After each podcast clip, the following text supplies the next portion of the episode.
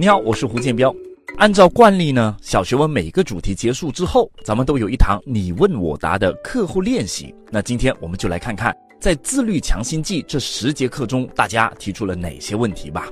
首先看第一题哈，手机尾号是三二三二的听众就给我们提问了，他说：“老师啊，您提出自律是个谎言，是结果而不是原因，不是因为自己自律而减肥，而是因为自己减肥了才成为一个自律的人。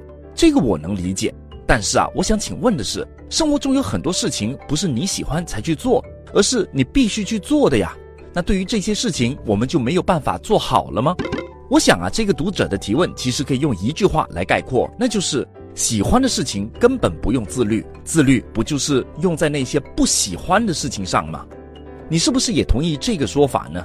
那我请各位认真听讲的同学跟我一起想一想，你所谓的自律目的到底是什么？是把事情给做好，对不对？好，那你接着来想一想，今天啊，同时是我们另一个主题包效率加速器的结课日，那为什么我们要在自律主题包之后，紧接着跟大家介绍效率是怎么回事呢？是自律让我们变得更有效率吗？还是说效率高的人会更加自律呢？其实都不是哈。事实上，我们对一件事情充满热情，确实有更大的几率能把它给做好。比如虫仔他喜欢打电动，那他在电动上花费大量的时间研究，他确实表现得也不错。但是反过来，我们如果把一件事情做成功了，它并不一定是因为我们喜欢它。比如有的同学自小被父母逼着练钢琴，虽然自己一定都不喜欢，但仍然是什么业余九级的高手，是吧？这说明了什么？我们想想自律和效率这两个主题包的内涵哈。提高效率其实是在教我们怎样正确的做事，英文呢就叫做 do things right。而变得自律呢，是因为我们对做这件事情有热情，所以是因为我们选择了做正确的事情，英文就叫做 do right things。提高效率就是 do things right，正确的做事，而自律呢是 do right things 的结果，是因为我们做了正确的事。这个差别启发了我们什么？第一呀。你喜欢一件事情，你会变得很自律，但仍然不足以让你成功。这是因为可能你的方法是错误的。比如，你从内心深处想要减肥，变得很自律，天天去健身房，但是呢，你的目标设定有误，或者训练方法不对，导致你的减肥效果很差。又比如，不是每一个喜欢打电动的人都可以变成虫仔这样的高手，这就是你变得自律了，但是仍然不够高效的结果。第二呢，你把一件事情做得很有效率，方法非常科学，但是始终对这件事情缺乏热情，永远是皮鞭子抽你，你才肯跑，从来就没有找到你心目中的那根红萝卜。如果是这样的话，那你的进步空间也是有限的。为什么呢？因为啊，一旦这个皮鞭子它没有了，你就会变得非常危险。比如说刚才那些钢琴九级的同学，他一旦考级成功之后，就撒手再也不碰琴了。十年之后啊，别说演奏，连手指头该怎么摆都不知道了。这就是因为他没有用热爱来进行支撑。突然没有家长逼迫，没有老师督促，没有考级压力之后，他就不知道为什么还要去弹钢琴了。所以说啊，我们自律强心剂这个主题包，主要就是在告诉大家，想要把一件事情做到极致，就是要打通这件事情与自己欲望的关系。只有自己对减肥、对弹琴、对打电动有欲望，才会有足够的愉悦感，这样才能够保持持久的坚持。那好，我们现在回到刚才读者的这个提问，他问我们呐，对于我们那些没有热情的事情，我们就不能把它给做好了吗？现在答案是不是很清晰了呢？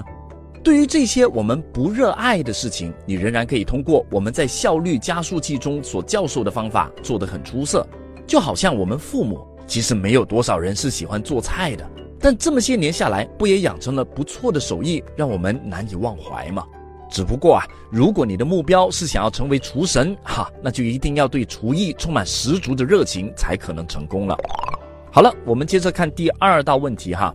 这位听众早上的太阳叫不起我，他是这么提问的：我小时候啊，写暑假作业，无论如何劝自己尽早完成，都无法动笔。直到有一次呢，我拖到了最后一天，只好彻夜狂写，弄得非常痛苦。结果啊，没想到这种痛苦反而成了我日后的动力，让我在下一个暑期一放假就主动的写完了所有的作业。那请问，对我来说，恐惧啊，似乎比胡萝卜更管用，这是为什么呢？啊，这位听众，你想清楚哈，这个问题是不是和第一道题有异曲同工之妙呢？我们从来没有否认过恐惧对我们做事是有驱动力的呀。事实上，我们下决心开始做某件事情，多数的原因正是因为恐惧推动。比如你减肥，很多人就是因为啊对自己不满，因为别人的批评，甚至因为医生的警告才开始减肥的。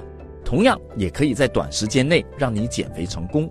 但是啊，如果你想要长期保持一个健康的体重，想要有马甲线的同时也拥有一个舒服的生活方式。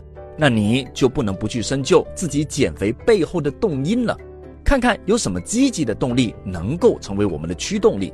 比如啊，我现在每天健身，并不是因为有人说我胖，其实是因为两个更简单的原因。第一，我喜欢吃肉松蛋糕，但这个蛋糕热量很高啊。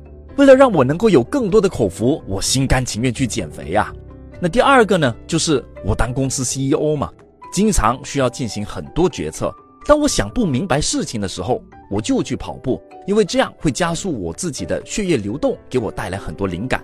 这也是村上春树喜欢跑步的原因呐。所以，这位亲爱的听众，你明白了吗？恐惧和胡萝卜其实都有用，甚至都是不可或缺的。如果你只是想完成作业，那恐惧的力量估计也就足够了。可是，如果你想要的是在暑假期间进一步提高自己的知识水平，那我想啊，就必须找到自己学习的那一根胡萝卜了吧。好了，今天我们的答疑就分享到这里吧。在音频的介绍中，我们从自律的十堂课的那一则留言板上挑出了最认真的几个读者的评论和提问，来看看你的问题有没有上榜吧。我们下堂课再见。